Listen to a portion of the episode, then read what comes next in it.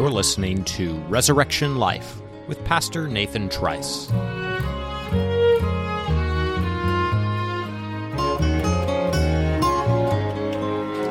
Greetings, gentle listeners, and God's blessing on you, wherever this podcast finds you.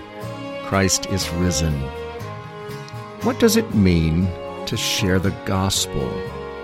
That's what we think of as at the center of our Lord's Great Commission.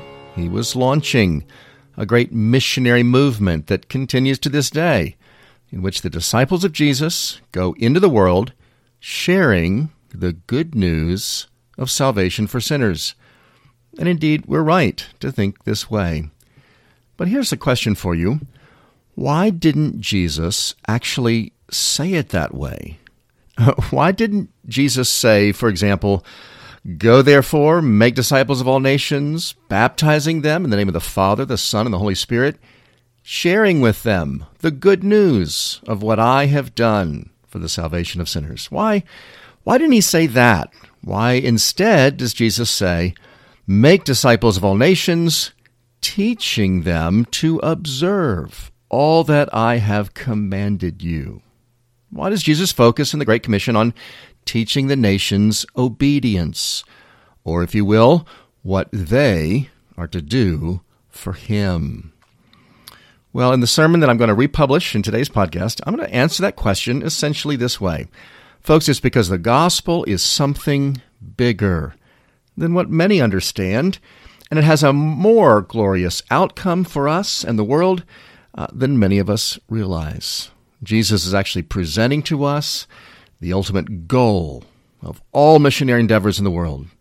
Uh, it's something the Apostle Paul, in his words, calls bringing about the obedience of faith among all the nations.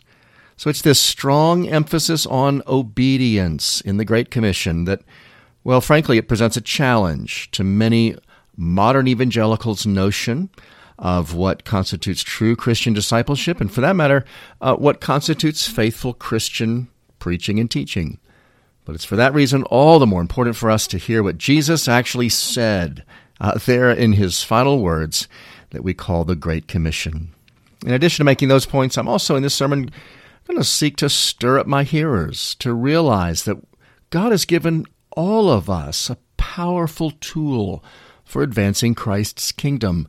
That is, our words, if we are willing uh, to open our mouths on behalf of Christ. Again, this sermon was originally preached at Resurrection in 2010 at the conclusion of a much longer sermon series in the Gospel of Matthew. I trust it will be uh, a blessing to you today. Now the eleven disciples went to Galilee, to the mountain to which Jesus had directed them. When they saw him, they worshiped him, but some doubted.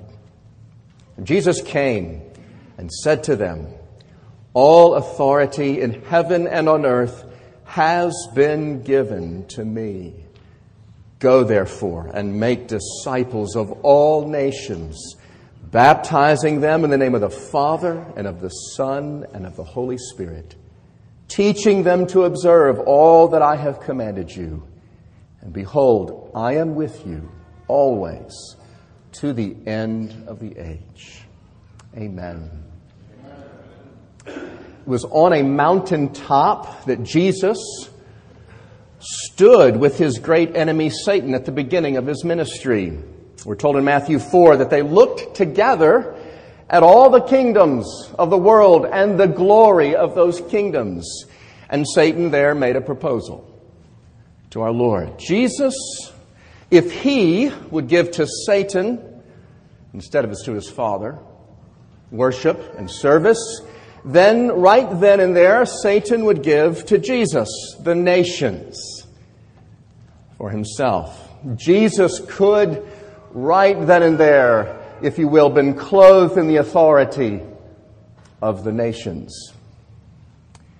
That was the last and greatest of Satan's temptations of our Lord. It was the greatest because it held out to our Lord the very thing that he desired more than anything else. It's the nations given to him.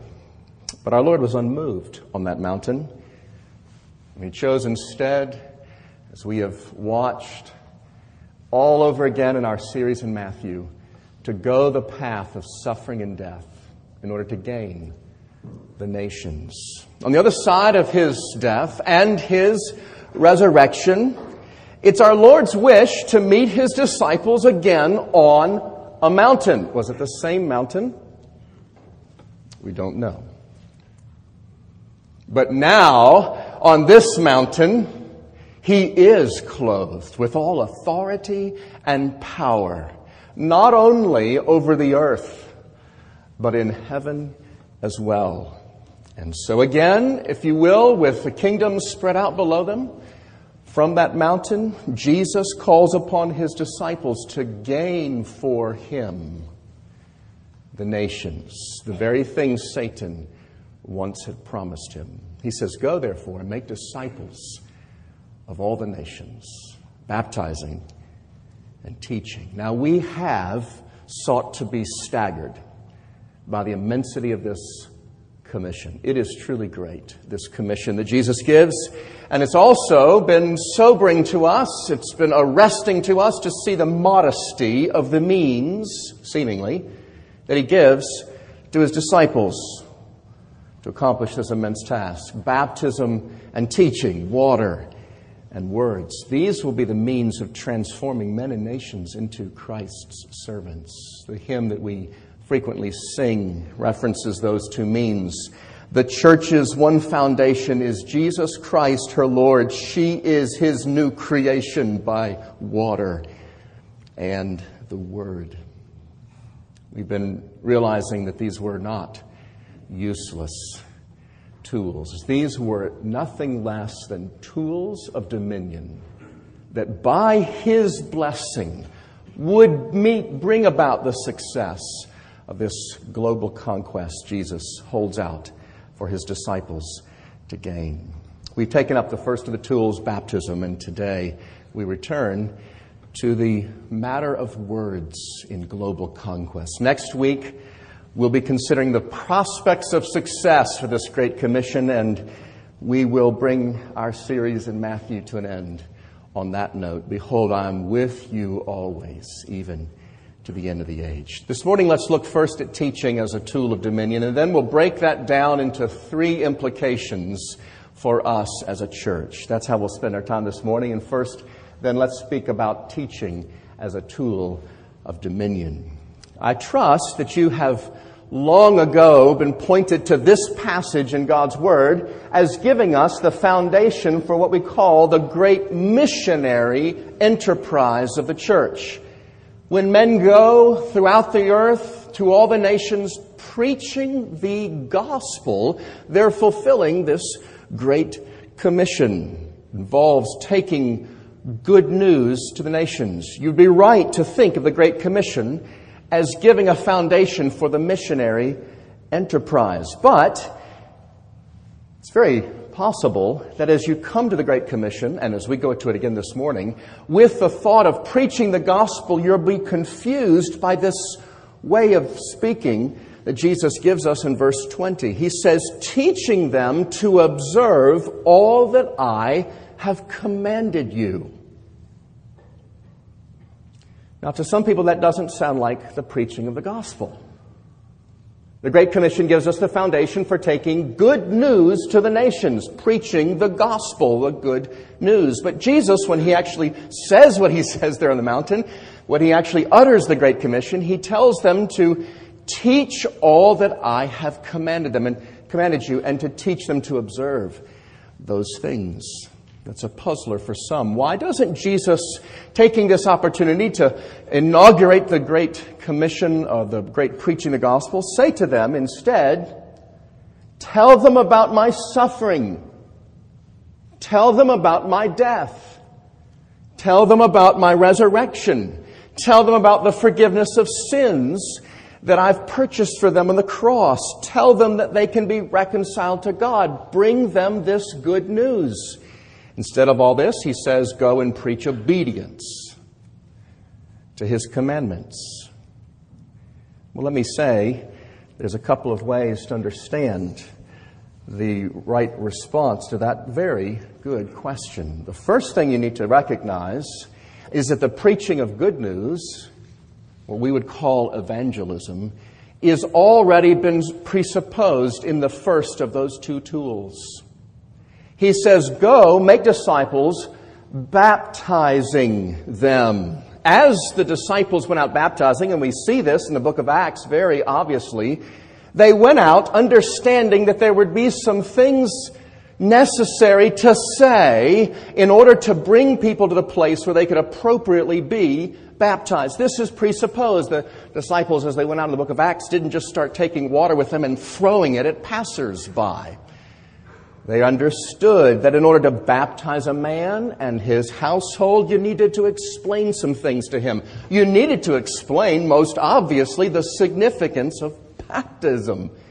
You needed to explain about Jesus, his death, his resurrection. That's what baptism is into. They needed to uh, preach the good news of forgiveness of sins, that it can be had by repentance and baptism. And so, on the basis of that, what we would call evangelism, evangelistic preaching, men were baptized. You might say that evangelism is the work of proclaiming the things necessarily embodied in baptism. That's what evangelism is. It's telling people that they may be forgiven if they submit themselves to Christ in repentance and baptism. Transformation of life is summed up in that sign. And so, Jesus isn't leaving this out.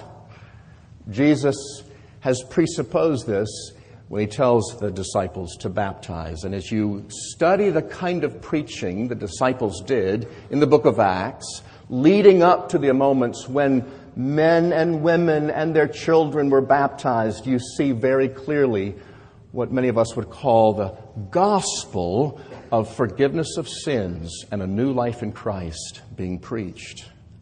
But those things are not the things Jesus is talking about in verse 20. In verse 20, second thing you need to recognize in order to understand what Jesus is doing is that he, in verse 20, is talking about the ultimate goal of the Great Commission. His ultimate aim in sending these people out. His ultimate aim is not that the nations merely become forgiven, merely become those who are rightly baptized.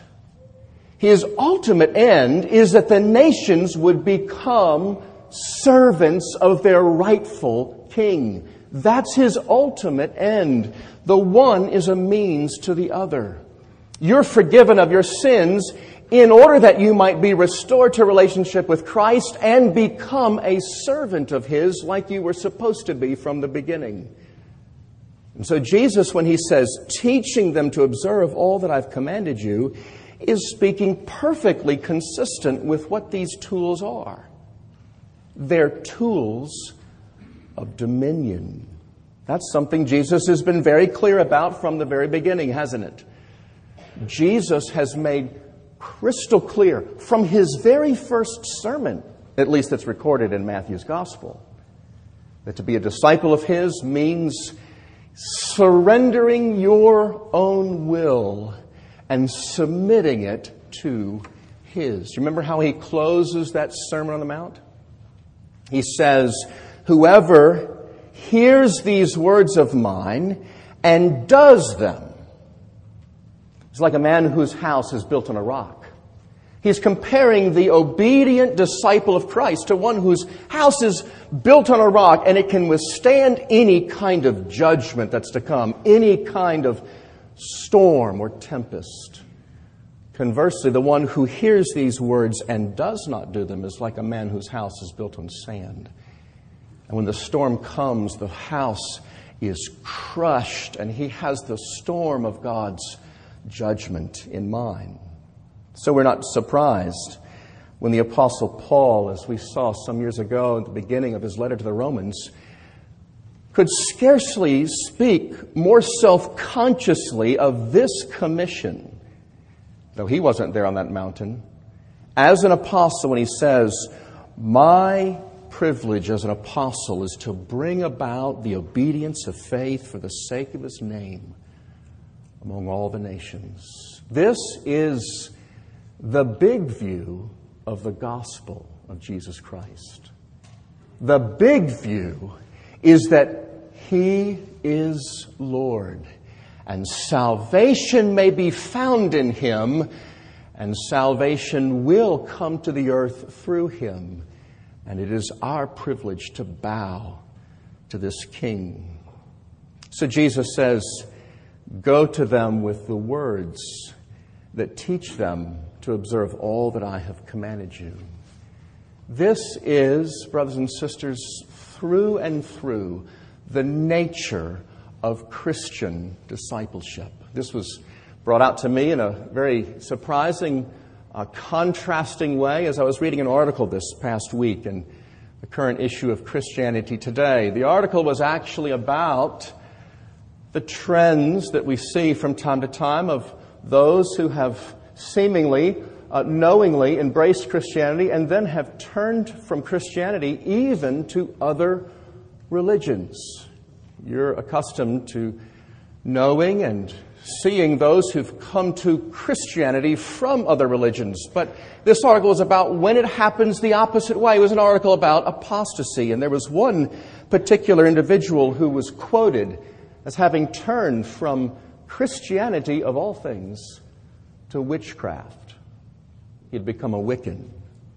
His testimony is this Ultimately, why I left is that the Christian God demands that you submit to His will. In Wicca, it's just the other way around. Your will is paramount. We believe in gods and goddesses, but the deities we choose to serve are based on our wills.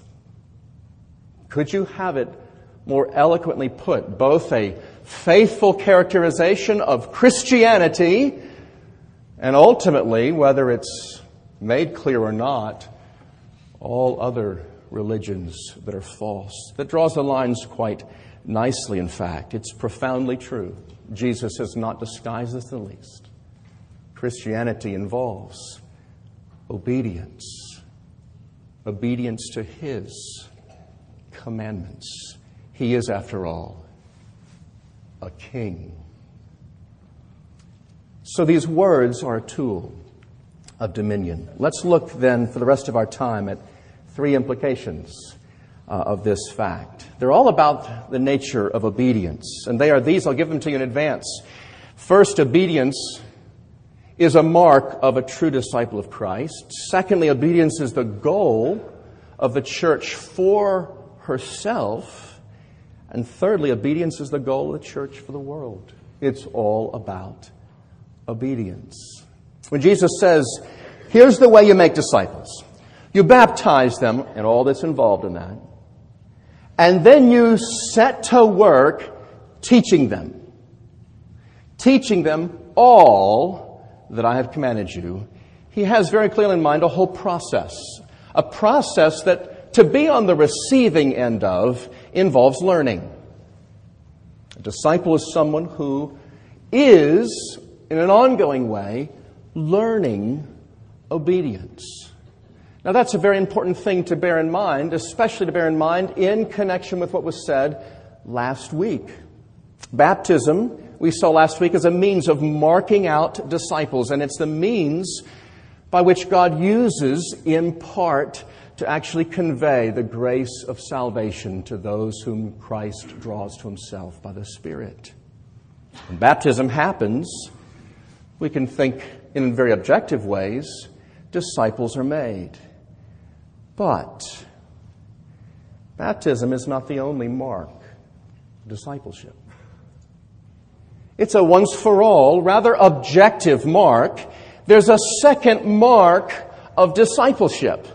It's an ongoing mark. It's a bit more subjective, admittedly, but it's vitally important. It's also found here in the Great Commission in the words that define discipleship. It is simply a life of obedience.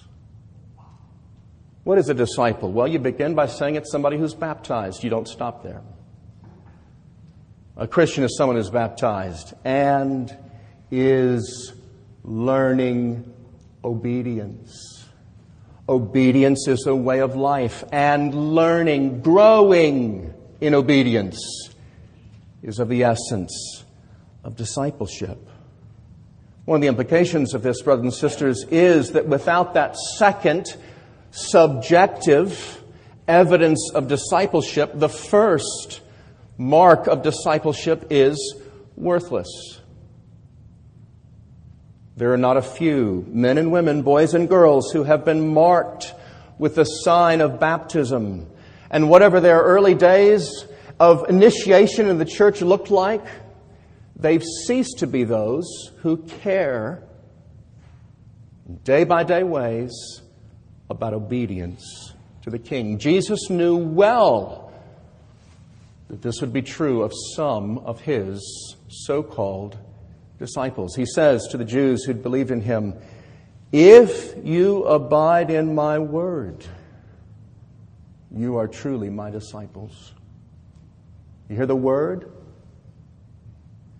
Abiding in his word is a beautiful way of talking about obedience.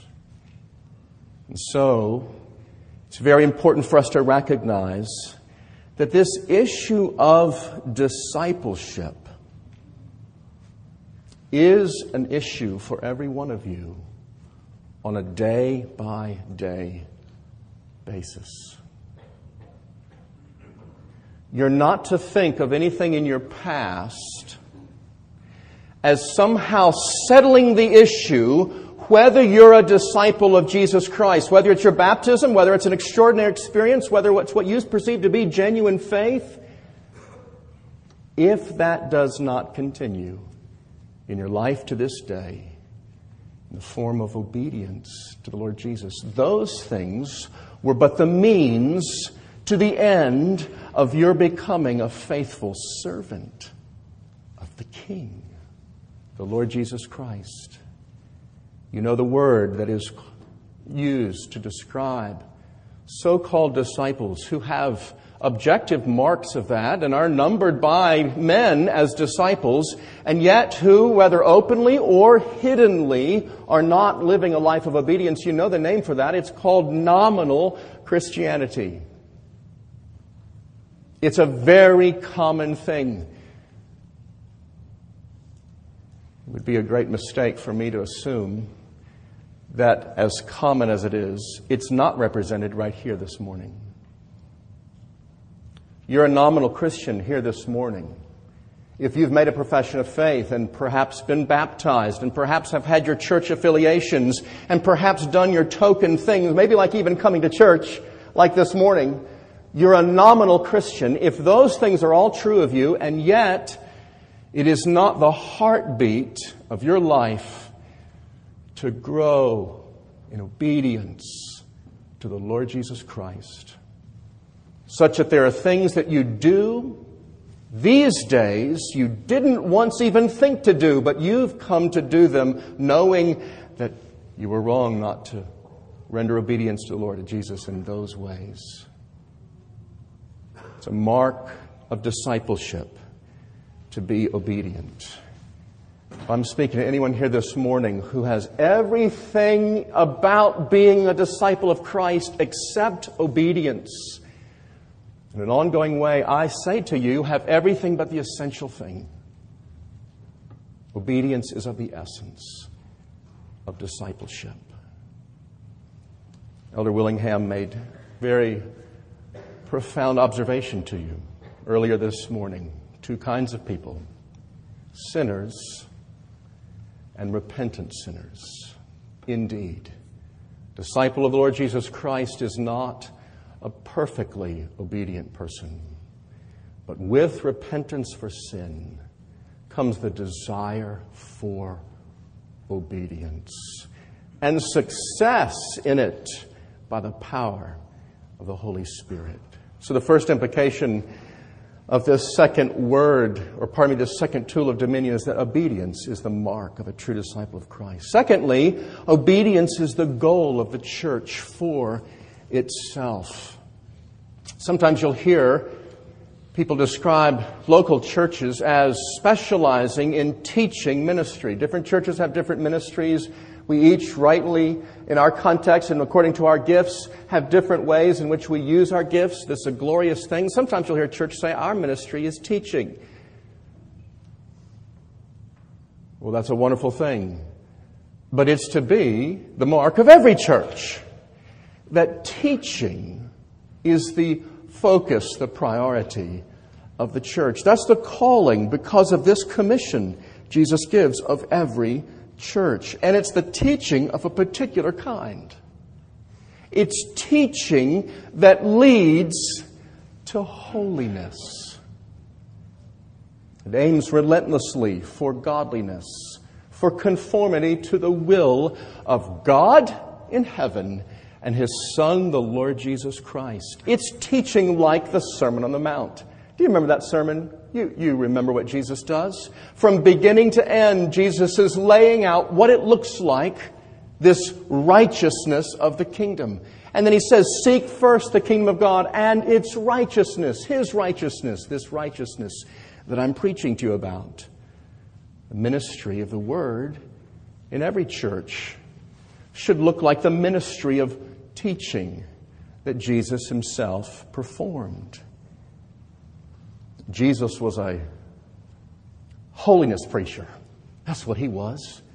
We call certain kinds of preachers holiness preachers these days, whatever connotations you have for that. That's the kind of preacher Jesus was in his earthly ministry. And that's what he calls his disciples to be as they take dominion in the earth. Do you think Paul got that when he gives a charge, a charge particularly about preaching and teaching to his colleague Timothy? When he wrote, I charge you in the presence of God and of Christ Jesus, who's to judge the living and the dead, and by his appearing and his kingdom, preach the word. Be ready in season and out of season.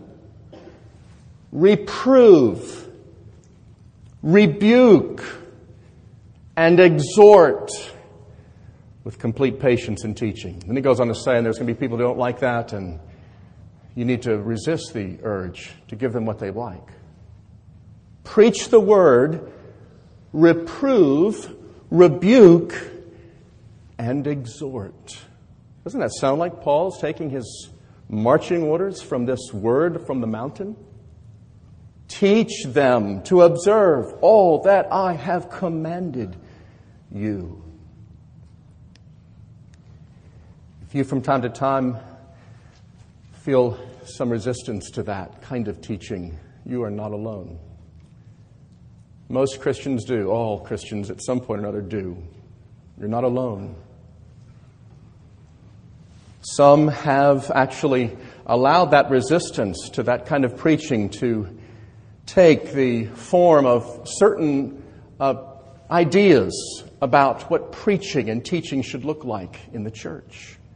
Some go dangerously close, come dangerously close to asserting that the preaching of the church is to emphasize and always come to the issue of what Christ has done on our behalf, not what we're to do on His behalf. There is much of that thinking in the church in our day. Just preach the gospel. It's often heard, even within some Reformed circles. My brothers and sisters, what you do on Sundays, what you do in this room, should be to revel in what Christ has done. Do not most of our hymns, even our psalms, our prayers, surely our sacraments, and yes, much of the scriptures that are preached speak to what Christ has done indeed. Amen. So may it be so. But Jesus has said, Teach them to observe all that I have commanded you. And it would be wrong for us to expect the teaching, the preaching, to be limited to what Christ has done for us. That would actually be a rather narrow view of the gospel. Because the gospel is not only that Jesus died for your sins, but that he's been raised. Consequently, he's been given all authority and power, and nations, men and nations, are invited to yield to him, and indeed summoned to submit to him. Jesus, according to what he says here, final words to his disciples, would not be honored. To merely be spoken of in the church in terms of what he has done. He would be honored by our speaking of what may and must be done for him in response to his commandments. Brothers and sisters, I want to say to you it, it isn't easy to sit under this kind of preaching and teaching. I realize that. Scriptures, according to the confession, tell us what man is to believe concerning God and what duty God requires of man. This is the great ultimate end of all preaching and teaching. Even what you're taught about what Christ has done for you has as an end, has as its great end, you're being transformed to the image of the Christ who has died for you. We who are Presbyterians tend to love teaching. We love to learn. Generally speaking, that's something we're fond of, studying the Bible, studying doctrine, those things get us going. We are, after all, a pointy head group, aren't we? We have certain dispositions towards certain intellectual achievements. Hear me, please. That's not what Jesus is talking about. Merely learning new things about what the Bible teaches. The learning Jesus is speaking about, the teaching we're to bring ourselves under, is a teaching to obey to observe the commandments of God. That is another thing altogether. It doesn't matter how pointy your head is, that comes hard to us.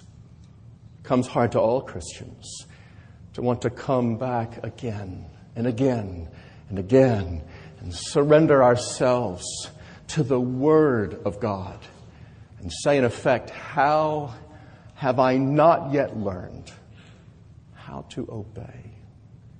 This has everything to do with the goal of the church for itself obedience. Lastly, I said to you, obedience is the mark of a true disciple.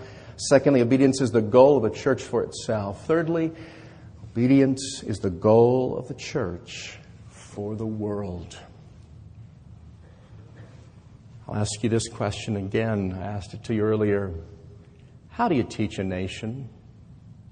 How do you teach a nation? Go make disciples of all the nations. How do you teach a nation? Well, we must begin with the pulpit.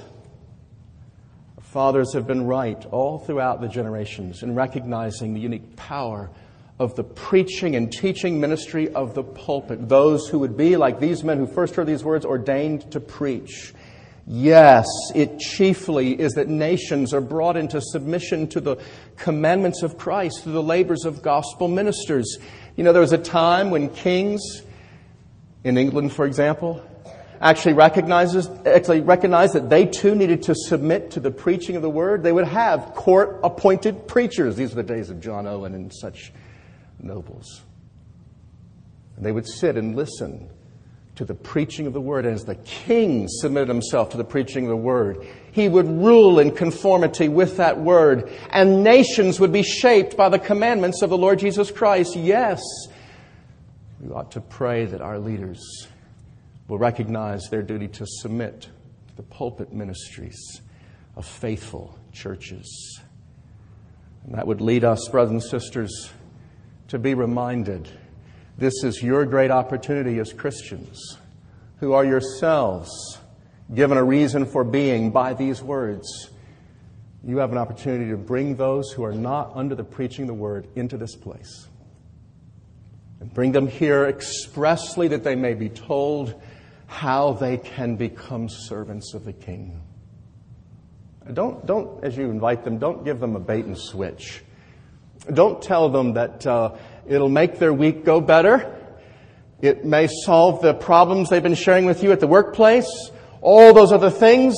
Yes, you should talk about the benefits of the gospel. You should talk about the benefits of serving Christ. But they're benefits of serving Christ. Tell them that all things, all kinds of things get out of joint when we're not laboring for the King. And bring them here, brothers and sisters. Bring them here, please, in fulfillment of this great commission. But let me say to you, to disciple a whole nation, you need more than pulpits as much as they're the primary means. You need more than preachers of the gospel duly ordained. What does it take to make a disciple to teach a whole nation? Well, it takes every single one of you here, that's for sure. And every single one of every other person sitting on this Sabbath morning in a pew, a faithful church, it takes every single one of you. Jesus, in this tool in particular, has given every single Christian the weapon by which the kingdom is now advanced in this gospel age. You, you, you caught that, right? Words words. The ones you know how to make, the ones you are adept at using. Words, mere words. How does an everyday, ordinary Christian fulfill the Great Commission? Brothers and sisters, hear me, please. You open your mouth you speak. You speak to those who are Christians and need to learn more about the commandments of Christ. You disciple one another. You mentor one another. You in, commit yourself to relationships that are not about you, but are about fulfilling the Great Commission, teaching those who don't yet know all that Christ commanded. Great Commission is fulfilled by everyday, ordinary Christians when they, of all things, open their mouth to talk to people who, in this society and time and age, call themselves Christians, but clearly by their lives have nothing true servanthood for the King. And you do your own version of what Paul called Timothy to do. You reprove. You exhort you admonish. Don't leave that to your preacher. He doesn't know all the people of this nation that you know. You lovingly get in their face and claim the Lordship of Christ on their lives. Not necessarily all at once, not in some necessarily formulaic way, just by doing this Open your mouth, man, woman, child. Use these things that you learned how to use very young. Words. It's just words, indeed. Words are among the most powerful of all God's gifts to us. They're not like sticks and stones, they won't break bones. Oh, they do greater damage than that. Words crush men, break hearts, bring down the Goliaths of our day. Words are weapons. So, this is the note I want to end on this morning. You're recognizing what Jesus calls for in this great commission, immense task. He identifies tools, one in particular, that is there in your hand. You brought it with you. You'll go from this place armed with it. Use it as a tool of dominion over men and nations in this world. Amen. Amen.